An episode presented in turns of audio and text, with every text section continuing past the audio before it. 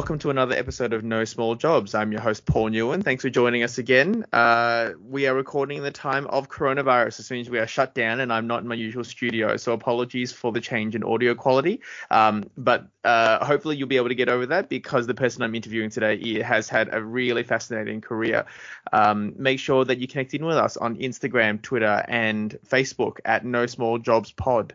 Uh, there's also the website, nosmalljobspod.com.au, where we uh, post up our new episodes as well as reflections on the episodes themselves so you can stay in touch and stay connected with other listeners. Uh, today, my guest is Tracy. She is the founder and CEO of Testigo Africa. Uh, thanks for joining me, Tracy. Oh, thank you for speaking with me. Um, so, uh, you know, as as part of our preparation, you told me about your your quite varied career. Um, I guess it's probably best to start from the beginning. Um, now, I understand your first career was as an accountant. Was that right?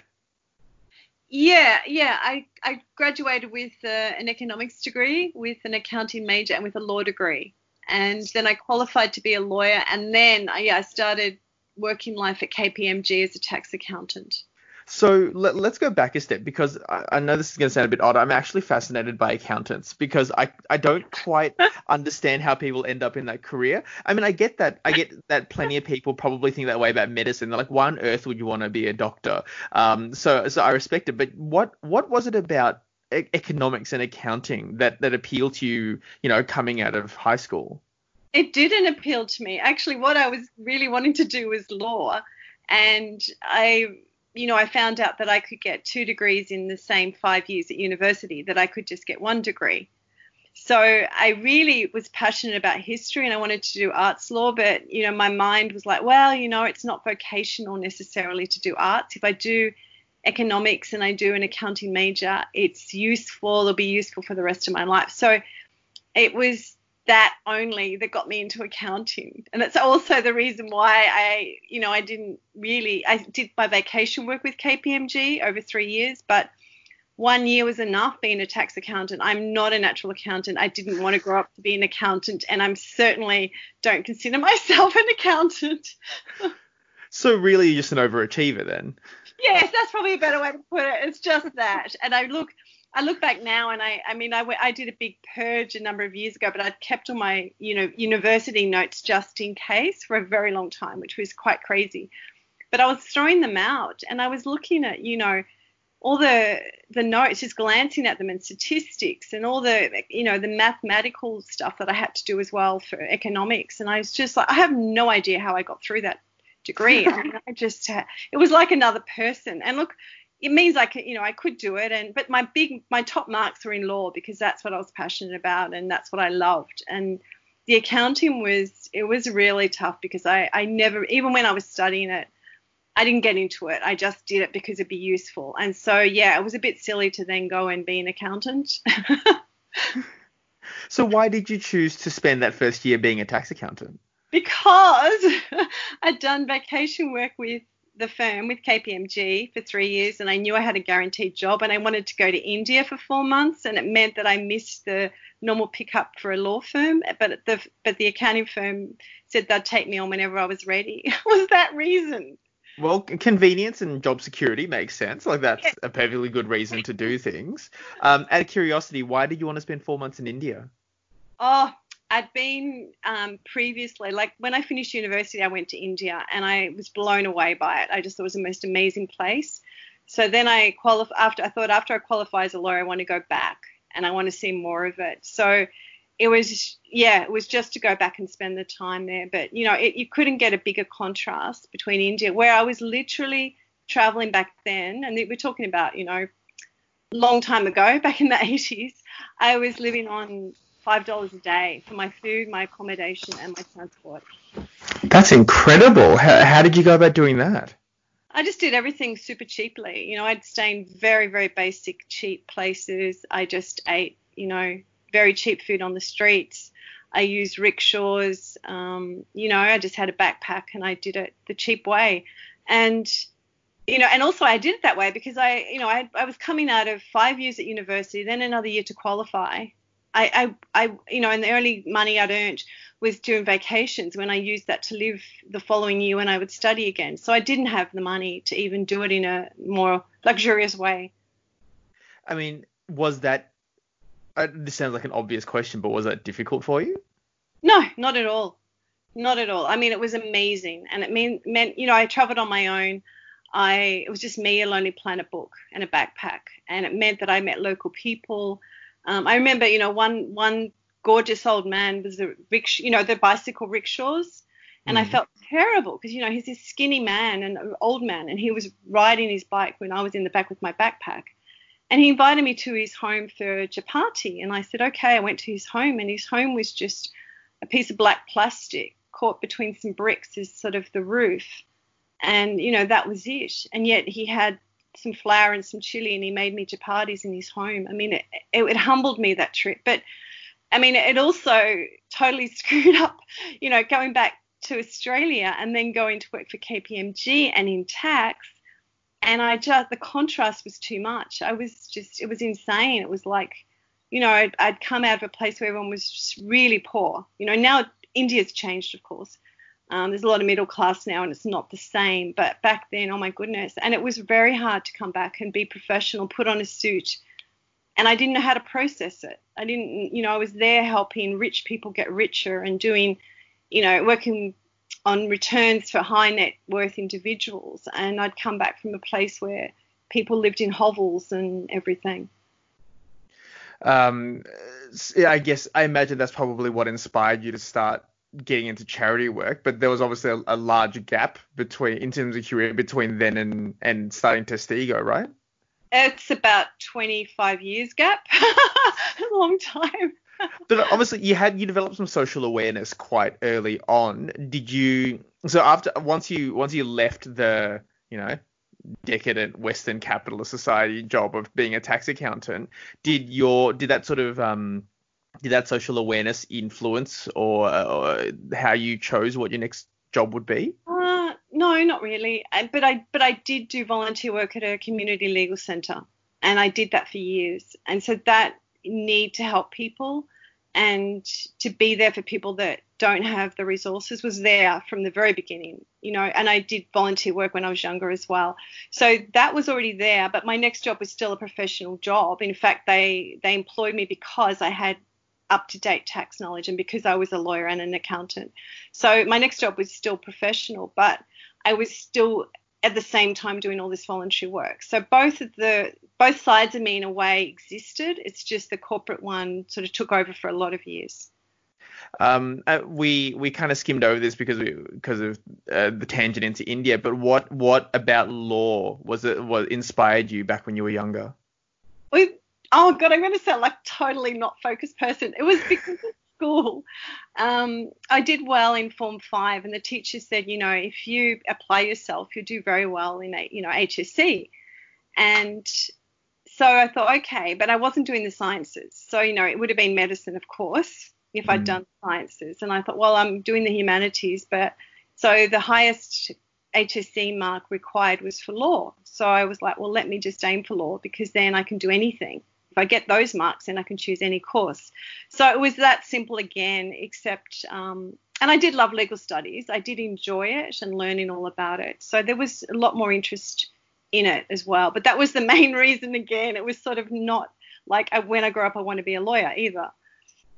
Do you uh, do you remember? Was there something that you actually wanted to be when you grew up? Can you remember that at all? Yeah, um, look, you know, I've traveled to what about 85, 90 countries now, and we started, or we, my parents started us when I was about, I think, 13, 14. We went to America, and we had this amazing holiday, and that started my passion for travel. And we went to a lot of the beautiful national parks, and I wanted to be a park ranger. I wanted to spend all my time in nature. That was my passion. That was what I you know, I would have loved to have done, but I didn't take it seriously, you know, because that society wouldn't have.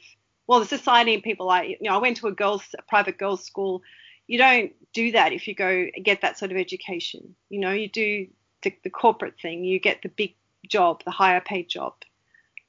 I mean, look, that's a that's common amongst I think a lot of cultures, certainly within Asian cultures. I'm Vietnamese myself, and so I, I know how you feel. You know, it's um, there's this sense that if you are smart enough, it is a waste not to use that intelligence for something, which is really a shame because intelligence doesn't always um match up with passion necessarily. I mean, and there, are, I remember uh, going uh, in my first year of medical school, there were a number of people who quite openly admitted that the only reason they did medicine was because they had the marks. They had no real drive to contribute to the community. They didn't like the science. It was just because, well, what else do I do with these marks? And um, unfortunately, uh, you know, what then happens is that they they took the place of people who really did want to be doctors, but may not have had as like quite enough marks to get through. Um, so you know, I, I, think it's actually very very common. And it is it's it's it's a shame that we um, it's certainly uh, the you know in our generation generations above us that was it was more the focus about uh, stability, but I guess in a more positive way. This generation, I think there's a lot more focus on passion. So maybe you know if uh, if you had grown up in this era and you wanted to be a park ranger, your parents might have gone, all right, great, just let's go make you a park ranger. Let's get you to zoology or ecology or something along those lines. So, uh, I, I, yeah, you the what you're describing really, I don't think it makes you sound flighty or different. I think actually it's it's just this you know part of the times really. Yeah, but the thing is too, I ended up having an amazing career and I ended up being absolutely passionate about it in in my corporate life. So it wasn't that it was wasted. It just was, I started finding that passion when I wasn't being the traditional accountant and a traditional lawyer. I did it in roles where I was still employed because I was a lawyer and because of my, you know, my, my qualifications.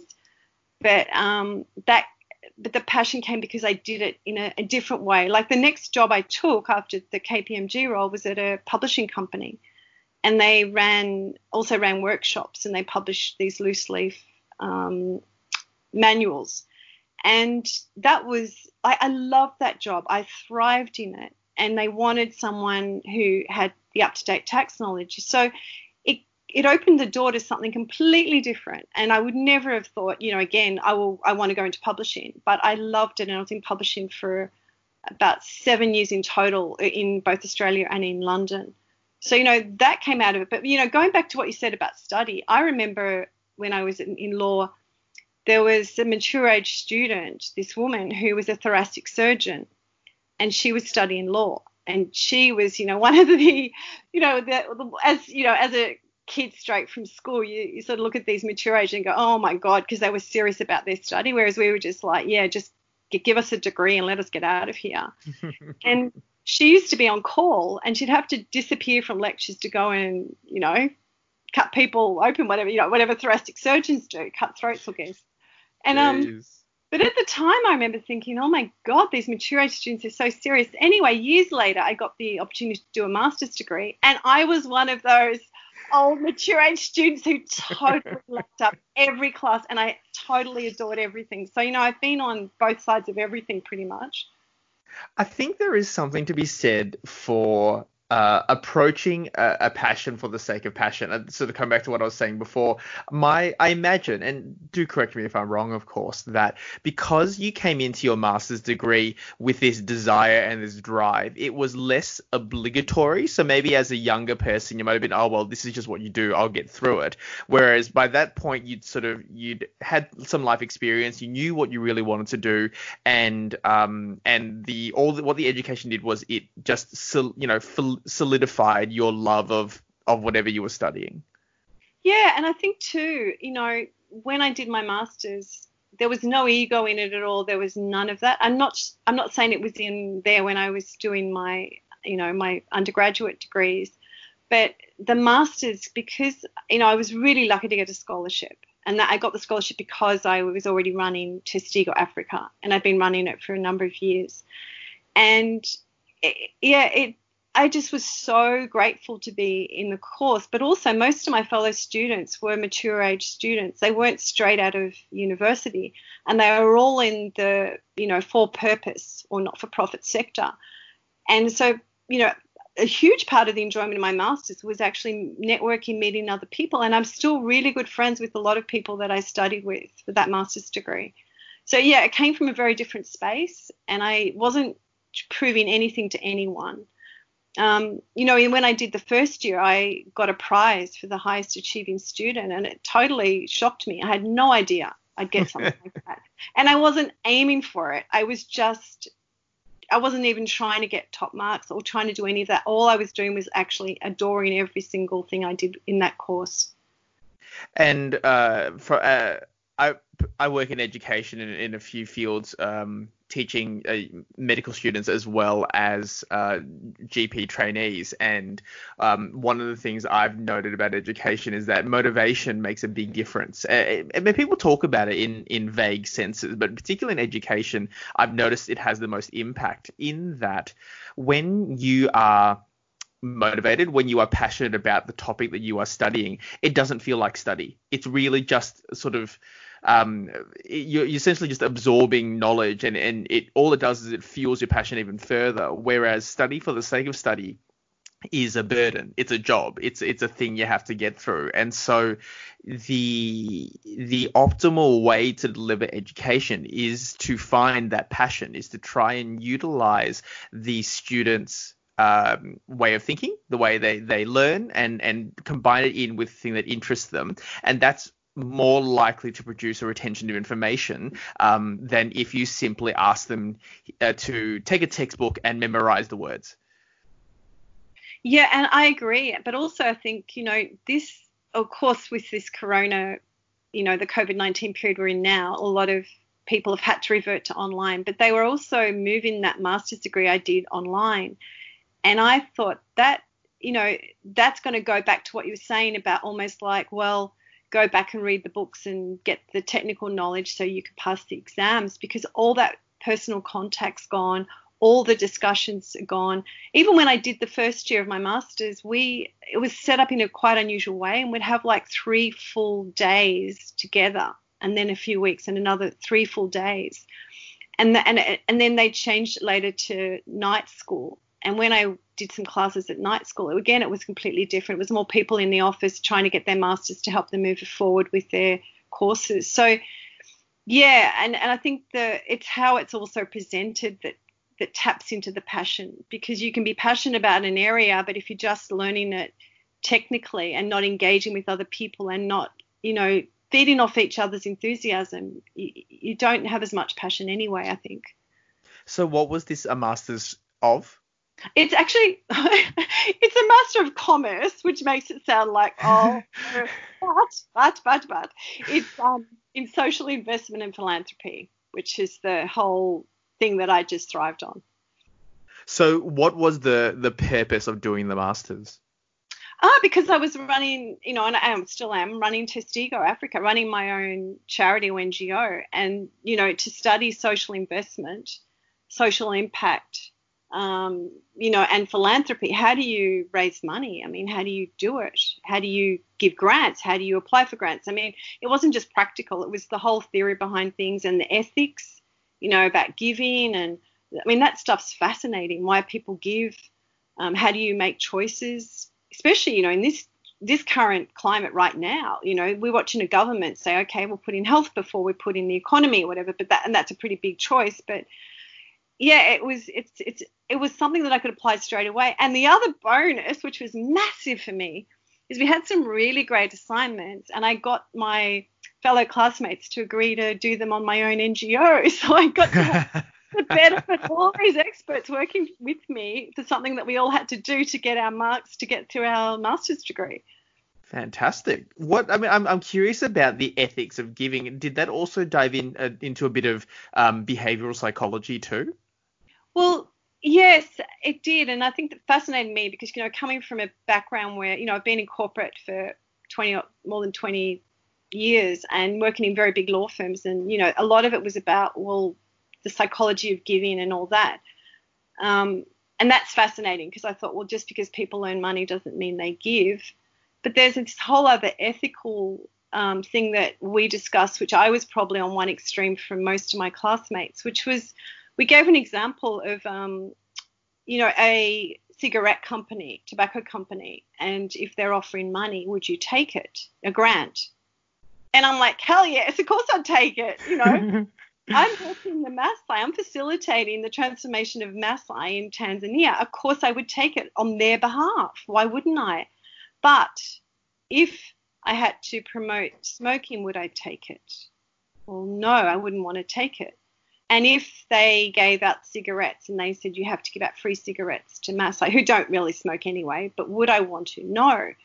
But if there was no conditions attached, I said yes. To me, it's in some ways cleansing the money. It's the purpose that you put the money to, not where it came from. But that created, as you can probably imagine, a massive debate. And I'm like, well, yeah, fine. If I got a choice of an organic seed company and a tobacco company, hey, I'd choose the organic seed company. But if if they're you know, if I don't, why would I say no? And so it's this sort of stuff that was fascinating to me, and it, and it's that and the psychology of giving. I got um, I got an amazing book called the the Soul of Money, and the woman who wrote that raised billions of dollars for the Hunger Project when it first was you know started, and it's fascinating. Her stories, the whole you know that money is just paper but it's not. It's energy and we all have belief systems that don't serve us and and that's what I've got right into because I've had to and I studied that. That was part of our philanthropy masters.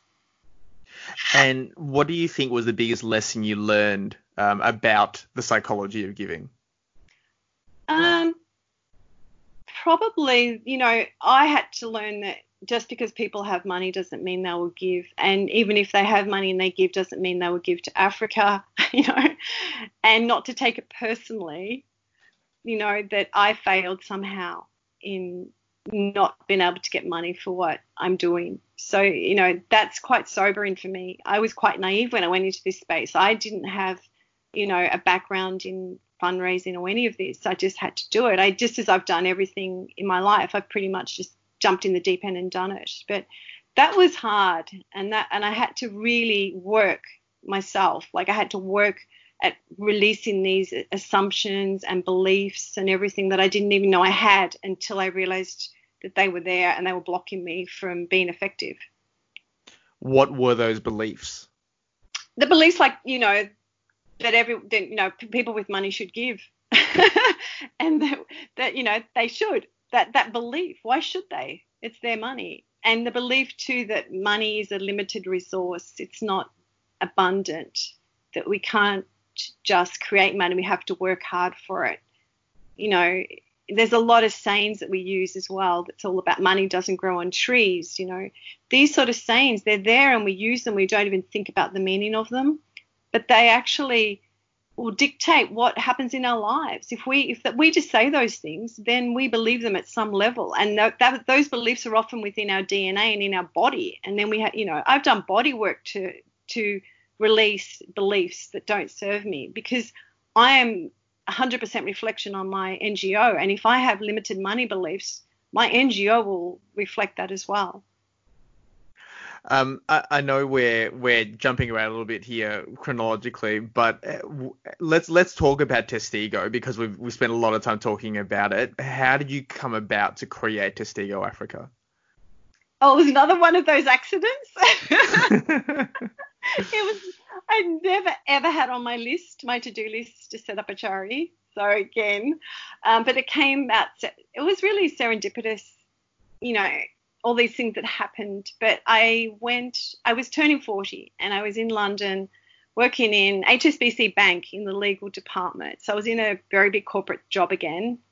And I wanted to turn 40 somewhere different. And I decided that the real Africa with animals was going to be where I turned 40. So it, my first trip was to turn 40. And I ended up in Kenya and Tanzania. And I I look back now and I think there must have been some sort of soul destiny, you know, that I was following that I didn't realize because I had a friend. I was working, well, actually, it was just as I was transitioning from a barrister's chambers where I was working to HSBC Bank, and I had a fellow barrister who said to me, you know, let's let's go and drive in, in South Africa together. And she would have been a great person to travel with, but I was like, no, I have to go to Kenya and Tanzania. But it was that first trip that I met a Maasai in Zanzibar literally half an hour before I flew out back to London, who gave me, you know, we swapped email addresses and there was an email waiting when I got back to London. and he invited me back. And I was already going to, four months later, I decided I was going to take another holiday in Tanzania because I loved it. And I was going to go back to Zanzibar. And he said, There's a ceremony at my village, come. And I did. And at that ceremony, they asked, Please help us. You know, can you write letters in English? We have a water project we want to get off the ground. And I said, Of course, I'll help. Um, but something amazing happened at that ceremony, and I got on the plane to fly to Zanzibar from the village, and I just burst into tears. I couldn't work out what was wrong with me, or you know what what I was. I couldn't understand myself at all. And when I got to Zanzibar, I met my friends, and I kept crying. They're like, "What's wrong with you?" I'm like, "I just don't know. I don't know why I'm crying." And if I look back now, I think my heart was opened. I, would found my tribe. Um, I don't mean I'm Maasai. I've never tried to be Maasai, but for some reason, at some very deep level, I had to be there. And look, I didn't go easily, and I was kicking and screaming, but ultimately, you know, I said I'd help. I spoke to very big charities about taking on this project, thinking I'd handball it to someone else, and no one took it on. And then I, then you know, they had their worst drought in history and no rain for three years, and all their livestock was pretty much dying. They lost about 95 percent and at that point i'm like okay i, I just have to help and i might as well just set up a charity myself and just raise the money and make it happen and that's just how it happened and you know again it wasn't that i thought it all through and you know okay for my next phase of my life i'll run a charity but it just happened and that's the magic in you know following your passion allowing doors to open and walking through them it uh, you talked about the idea of serendipity. I mean, from from what what you've told me so far, you it, it, it probably it sounds to me like this uh, Testigo was a um a confluence of all those passions that you'd had, like the, the very deep emotional passions about social justice, about uh, you know contributing to communities, about nature, um, and it all just came to a head it just seems to a point where it all just came together, and it was yeah, it, it's in in true serendipity and destiny and fate and whatever you want to call it. It just kind of came to a meeting point, and maybe at that point you had you had discovered you tapped into something that you hadn't really tapped into before in your career. Yes, and also it wasn't that I was happy in my career. You know, I'd had a big breaking point when I was in Hong Kong. I was working for a New York law firm. Um, I was in a global position. I was traveling constantly. I was earning mega bucks. I was living on the 46th floor of an apartment building right on the harbour with breathtaking views. And all I could do, I'd look out the window and I wish I had the guts to jump. And I, you know, I paid for a life coach and I said, I'm not happy. Make me happy because I have everything. And you know that's where I was at at one point. Now then I ended up, and there's a story in that too, but I ended up in back in London because I'd gone from I'd been headhunted from London and I'd ended up in Hong Kong. And I went back to London and then I started working again eventually after having eight months off and totally losing my identity and not knowing who I was. And I did do the next position differently. I deliberately chose to do the next role I took on after that break, um, operating from my heart instead of my mind. And it was a very interesting experience. So you know, and then I ended up going, okay, well, I need to get a bit more serious again. My mind was like, you know, Tracy, you've got to get your career back on track. You've been a bit indulgent. And that's when I went to HSBC. And I look, I wasn't happy. I was trying to fit back into the career that my soul was like, hey, you've done it. You've ticked the box. You had other things to do. And as you said, you know, when you were saying to me about how it was everything came together, my love for nature and and I have always been, you know, and even in corporate, I would fight for the underdog. I, if someone wasn't treated well, I would fight for them in whatever job I've had. It's always been part of me, and it all did come together. And as you were describing that, my whole body ended up covered in goosebumps. I just feel that that's the truth of it. Somehow, all of it was meant to be somehow brought together, and it was meant to be in Tanzania, and I don't really know why, but that's that's like a soul contract or some other level that I was compelled to be there. So, uh, what does Testigo Africa do? Well, we firstly did the water project that I promised to help with. So we we got water into the village that had been asking for water. So that was sort of the number one thing. And yes, at that point I could have gone, I've done what they wanted and gone back to corporate. And part of me definitely wanted to do that because it would have been easier. Um, but then I, you know, I was living in a mud hut. Um, my best friend is Maasai, and she's we've been best friends for 15 years now.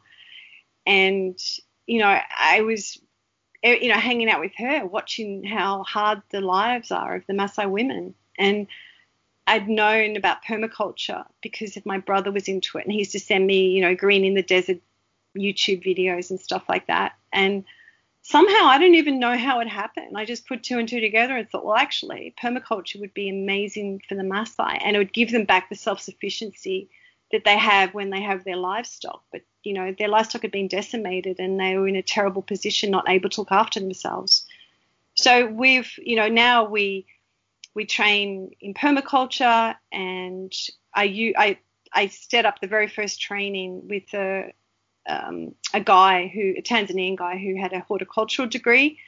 But after he trained the first group, I then used people we trained. All my trainers are Maasai people that I've trained, and we've trained 38 villages now and five governments, five schools, primary and secondary schools in Tanzania in permaculture. So learning how to grow vegetables, um, but learning, you know, organically, holistically. There's a whole uh, philosophy behind permaculture, and I brought a lot of that in and adapted it to the Maasai and to Tanzania.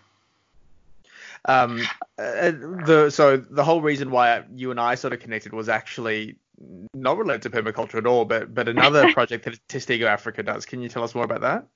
Yeah, this is more um, again, you know, those things that that wasn't on my to-do list with Testigo either. And but there's, you know, I keep I'm being asked constantly to help kids stay at school and go through their studies and everything. And so we are sponsoring a number of children through school, Maasai children. But also, one of my assistants, who has a fascinating story in himself, I mean, amazing story, but he was helping me for three years with Testigo. And he's a young guy. He started with me when he was about, I think, 18. And he, you know, he, he worked with me for a while. He said he wanted to be a doctor, but there was no way he could see a way forward to be one. But he had this desire, and he actually had a photo of himself with a white, one of those white things you guys wear. I don't know, white jacket thing. And he had a stethoscope around his neck, and he had a photo of him, and he's like, "That's what I want to be."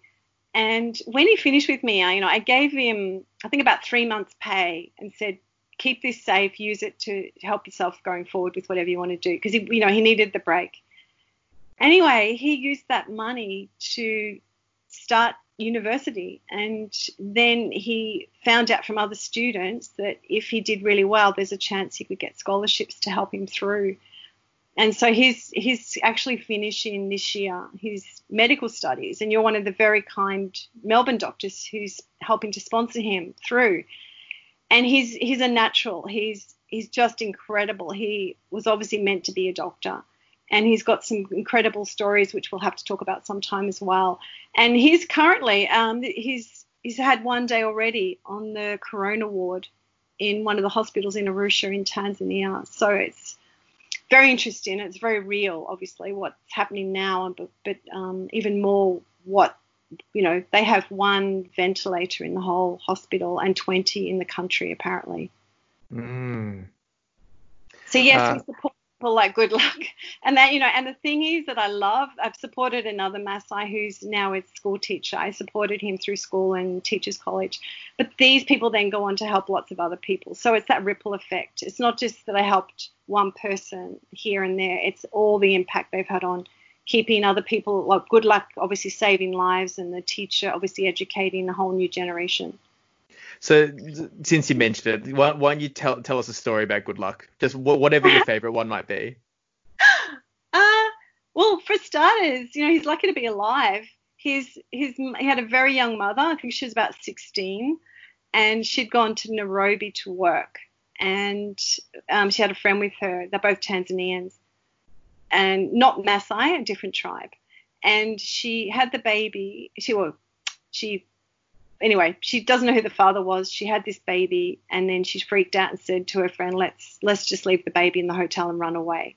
So he was left, but the friend, after a few, few hours, felt guilty and went back to rescue Good Luck. And she decided to look after him herself. So she ended up adopting him. And then she later married a Maasai man. So he was brought up in the Maasai way and circumcised in the Maasai way, learned to speak Maasai as well as the other tribal language of his new mother, adopted mother, as well as English, as well as Swahili. Um, but when he was um, trying, you know, just starting university with medicine, and he'd obviously got good marks at school, he just didn't have any funds to go anywhere with it. He'd been, um, in his first year, he'd been doing practical work, whatever, sorry, intern, I don't know what you call it as a doctor, but he'd been helping out in one of the hospitals. And there was a white man there, and he needed a catheter removed. And they were apparently talking in Swahili, oh, well, you know, who wants to do it? And Good Luck said, I'll do it. And then he took it out and everything and did it nicely. And then they all said, well, what are you going to charge him? And Good Luck was like, well, the normal rate. And he's, they were like, no, no, he's white. You've got to charge him more. And Good Luck saying, no, no, no, I'm not. We should charge the same rate. Anyway, they turns out this guy said to him in English, "Can I have your phone number?" And then later the guy rang him, and they met up. And this guy's fluent in Swahili, and he was listening to everything that was being said about him, and how good luck had actually come through and shown all this integrity without even knowing this guy understood. And it turns out this guy ran a flying doctor's service in Arusha, and he said to Good Luck, Can you come and work with my clinic in your school holidays, uni- university holidays, and I will sponsor um, some of the fees for your university. I'll help you. So that's one of the, the one of many stories. But you know, Good Luck. He nearly died when he was working for me. He um, three days running, he came to me um, to work with me, and he had a headache and I gave him tablets. I said maybe it's malaria or whatever. And eventually on the third day, and I have no idea why because I'm, I'm not a doctor. I said, You have meningitis. You need to go straight to the clinic now. Here's the money. Go straight there. Don't go home. And he went to the clinic and they tested him and they said he did have meningitis. And if he'd waited 12 more hours, he'd be dead. And he actually ended up in ICU for a week and everyone else in ICU died and he came out. He's already skinny, but he came out absolutely like a skeleton. He's just had. I mean, they're just a couple of the stories, but he's incredible. I mean, his his name is Good Luck, and I think his name is how his life has been. Mm. Are there any other things that you hope to achieve with Testigo Africa? Absolutely, because the you know we have we have had the bushfires, and now of course we've got COVID nineteen, and look, people understandably are just not focusing on giving to Africa. And I just that that that older model of you know grant money. I, I used to get some AusAID money, Australian aid money, until they cut it com- pretty much completely to Africa. Um, I'm now looking at doing a lot more income earning activities, if you like, like more like a social, a for-profit social enterprise model and, you know, I led a safari last year and that went really well, taking them to Maasai land, showing them my, my projects. Um, so I'm doing a lot more of that, bringing school groups over, immersing them in, in the Maasai experience and then taking them on safari. They've got, and I'm writing my book. I've been filming um, the Maasai and my journey for 10 years as well. I have a lot of video diary footage as well as gorgeous footage of ceremonies and everything. I want the documentary to be finished. Um, yeah, there's there's I've got lots of ideas and I'm bringing those forward now. Um, just out of curiosity, does testigo mean something? Yes, it does. It's the Spanish word for witness. Ah, right. So why did you name your charity that? Yeah, well, another one of those weird things. Um, I was in London uh, working, and I was also I was in corporate, but I was also uh, on the weekends working with a female shaman. And she said to me, one of your roles in life is to be a testigo. And she used the word because she was half English, half Spanish. And I, you know, that word struck me. I obviously felt that, yes, I am a witness. There's reason I'm seeing a lot of what I see. And when it came time to set up a charity, it wasn't even I had I didn't even have to think about it. I just knew immediately that it was going to be called Testigo. Uh, I want to go back to your time in Hong Kong. You said there was a bit of a story around, you know, how you were feeling at that point. Mm. Yeah, I really burnt out. I mean, you know, I just I was working and I was earning a, a, huge sum of money, but I was working massive hours and you know every day of the week, and I was traveling constantly, and I was trying to be happy with my lot, but I obviously wasn't. But um, I did eventually just resign because my health started breaking down as well, and I just couldn't keep going. Like, and I and I found this amazing book in a bookshop. Actually, I was about I I just got the the Star Ferry across the harbour, and I walked into one of the bookshops, and this book was called The Joy of Burnout. And I read the back cover and I got goosebumps and I'm like, oh my God. So it was all about, you know, how when you burn out because the passion has gone from what you do, but you keep doing it. And I think that's a really good thing to realize, you know, the passion for my corporate career and what I was doing and had been there for many years, but it was gone and I was still trying to do it. And I was in a very big job where I couldn't cruise. I had to put in everything because that's how I got to that position. And so I worked my way through the book and realized, you know, that there was this massive gift. In fact, it was like a crossroads. It was time for me to really look at what, like, explore what I really wanted to do. And it actually triggered a whole big healing process that was very painful and very long and it doesn't really ever stop anyway but just you know like looking at you know who am i and you know when, when i left hong kong i didn't know where to you know what to do i knew i was going to go to greece and do a course with this same woman who wrote the book about the joy of burnout. I had a very interesting experience in greece um, where you know i had energy shoot through my body and I, my whole body was shaking for 20 minutes and I was it was scary.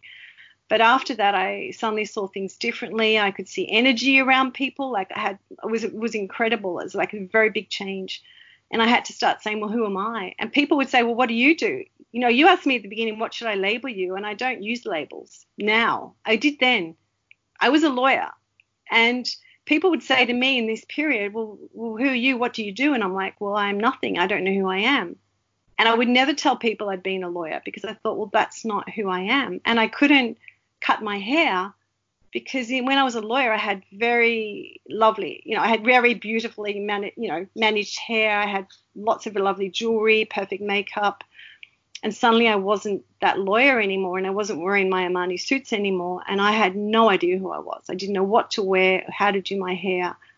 I could literally was stripped of everything.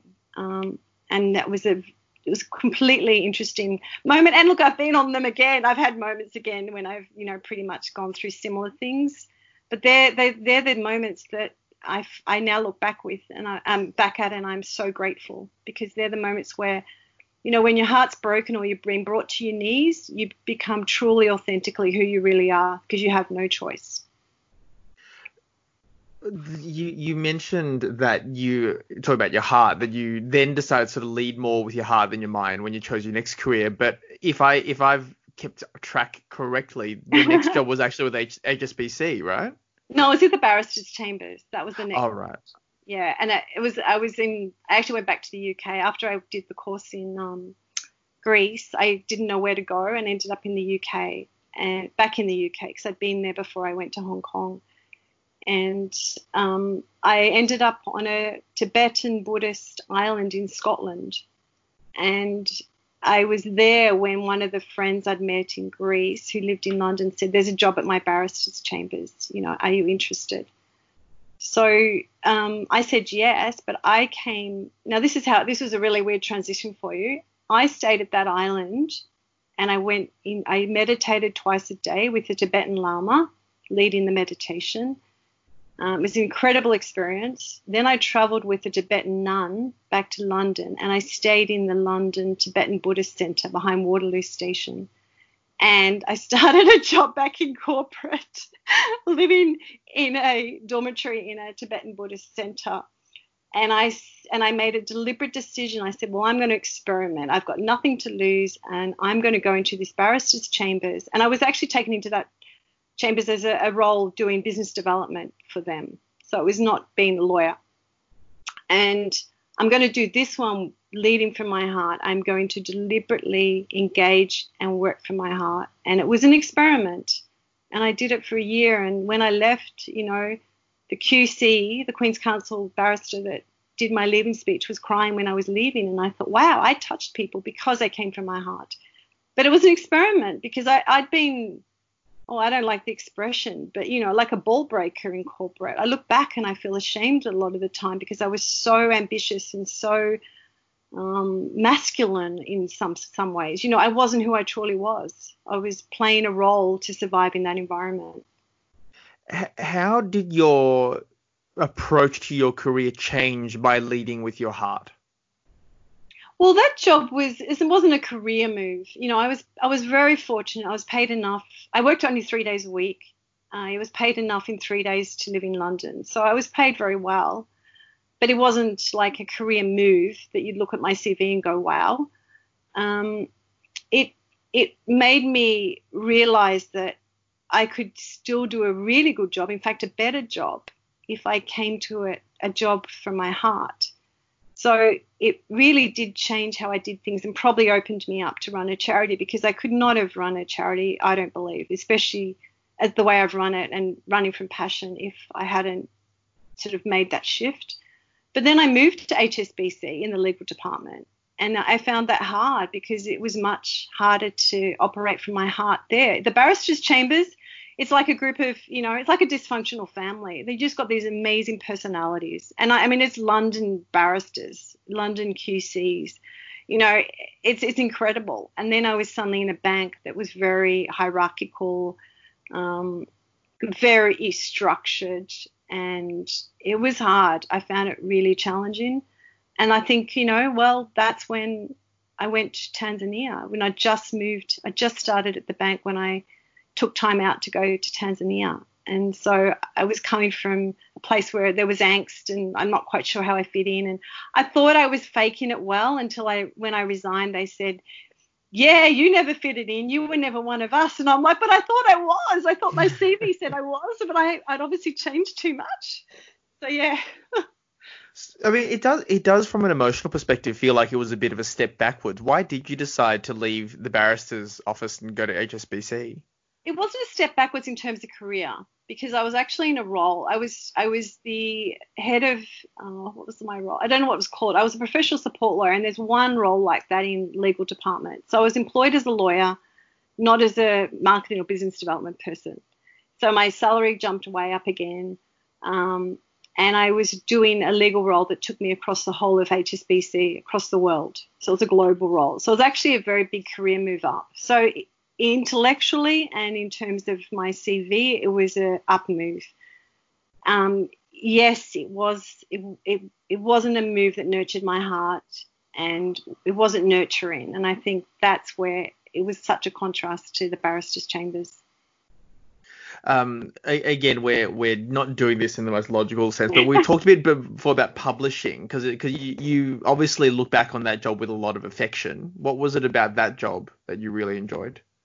Yeah, well, I was in publishing in London as well, and I didn't enjoy it. But the one in Melbourne, I loved. I had a fantastic managing director, um, and I had freedom. Like I, you know, when I was in KPMG, I had six-minute units. I had to charge my time every six minutes to clients, and I had obviously minimum, minimal, minimum charge out charge rates that I had to do.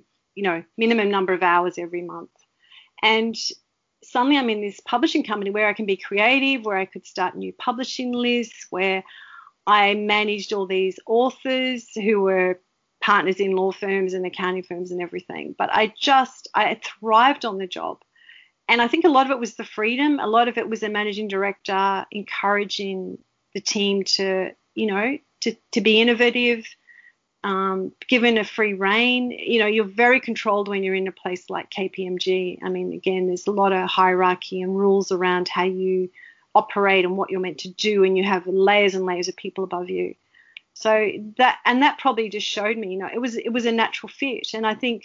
You know, I'm always, I've always excelled in those roles, even in law firms where I've had a fantastic boss within a law firm where I can do the freedom to be, have the freedom to create. And that's when I've excelled in my career, when I've been uh, able to do that rather than constrained. Um, and I guess again talking about the idea of serendipity, but maybe maybe that's something that you learned about yourself as you, which then informed your current career now, and that it was really important for you to be able to have a bit more control over your life, but also to, you know, use your right brain more to try and um when it came to decision making. Yeah, exactly. And I think, but I, I mean, I, but I went through a stage, and I sort of look back at that, and I call it my marshmallow stage, when I became so heart focused, especially with my charity, that I just I, and I judged the corporate me or the right side brain me as being, uh, sorry, the left brain, the corporate me as being, you know, bad.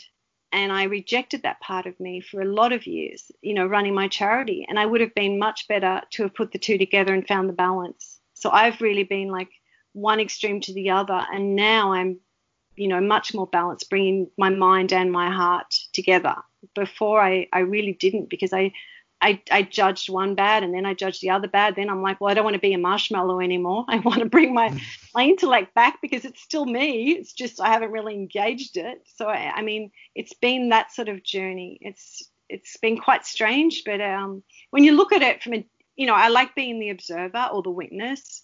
And if you step back and look at your life and what you've gone through, it's very interesting. It's just hard if you sit in the emotions one of the uh, one of the main reasons why I started this podcast in the first place, which I, I, I imagine you're probably going to share this to some degree, is that I think there's a lot that you learn from life experience about yourself. And unfortunately, a lot of it requires you to make mistakes. And that's not necessarily a bad thing. Uh, making mistakes is something that we all inherently do. But by our very nature, uh, certainly by my nature, I I try to avoid mistakes. And so I guess the whole point of doing this was to sort of show people that even if you make a mistake or even if you make a decision that that leads you down a path that brings you maybe emotionally a bit more uh, down than you would like you can learn something from it. It's not necessarily something that has no pl- purpose. As long as you can find the purpose in it as long as you can learn more about yourself as a result of it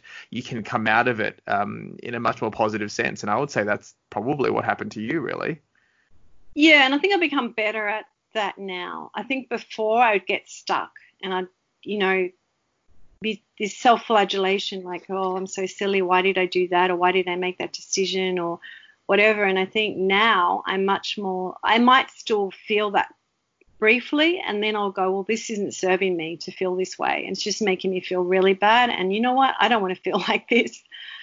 And so I've had some big setbacks and things that haven't necessarily come from bad decisions, but maybe it's come because I've been too heart focused and I haven't been strong enough and I haven't been using my mind and being clever enough. You know, and I look and I and I could go, oh God, I was so silly because I just used my heart and I, I let so many people take advantage of me because I just wanted to help people and you know, but it's like, well, you know, I had to almost go to that extreme. It's the same with corporate. I was in the extreme. I was in a very high paid role. It wasn't like I was just come, you know, comfortable. I was extremely well paid and I ticked all the boxes and gone well beyond what I thought was even possible. And I had to have that extreme to be in Hong Kong to go, well, I'm still not happy. You know, and if I'd just been in a sort of a job that didn't push me and didn't require my passion, you know, through my corporate career, I wouldn't have reached that point to go, well, okay, that didn't work you know we're all we're all on the search for happiness and that's all it's been about. It's just we forget. And you know and then the other extreme i'm like okay well being a big marshmallow running my charity in that way isn't making me happy. So oh okay i need the corporate me back. And then i had to work out how to bring her back but not in a way where i felt you know that maybe i didn't want to feel i was you know ruthless or any any words that i would have put with what you know you could potentially be in a corporate position so yeah, and, and I'm better at bouncing back and that, but I don't know. I I don't know. There's you just I try now to you know you talk about mistakes and then you said well they're just different journeys and I think you know I'm starting to see the bigger picture because I've been doing all of this for years and start realizing actually everything serves a purpose. And actually, every job I've had, I've used those skills in what I do now. And well, now that I'm transforming Testigo into something else again, you know, having much more control over how I bring the money in, it's just another it's another stage. It's it's just another journey. But I've put in everything I've learnt now from both both sides of me, both the corporate side and the not-for-profit side. And I think that's one of the big take you know takeaways from this is you know you can bash yourself up about all sorts of things if you really want to, but if you want to be happy, that's not going to serve happiness. And I come back now all the time. I have my big goals, but the biggest goal is happiness. And then if the others don't lead to happiness, then I adjust them. It, it's it's funny you were uh, one of the things that I often talk to my patients about because uh, I, I work a lot in mental health. I talk about the concept of what I, I dub objective happiness. It's this idea that if you tick the right boxes, if you do all the right things that everyone tells you should make you happy, you should therefore be happy. And it's quite a common lament amongst these patients going, why aren't I happy? I should be fine. I have all these things. And I think people forget that, firstly, it, you know, it, happiness shouldn't be externally sourced, it should come from within.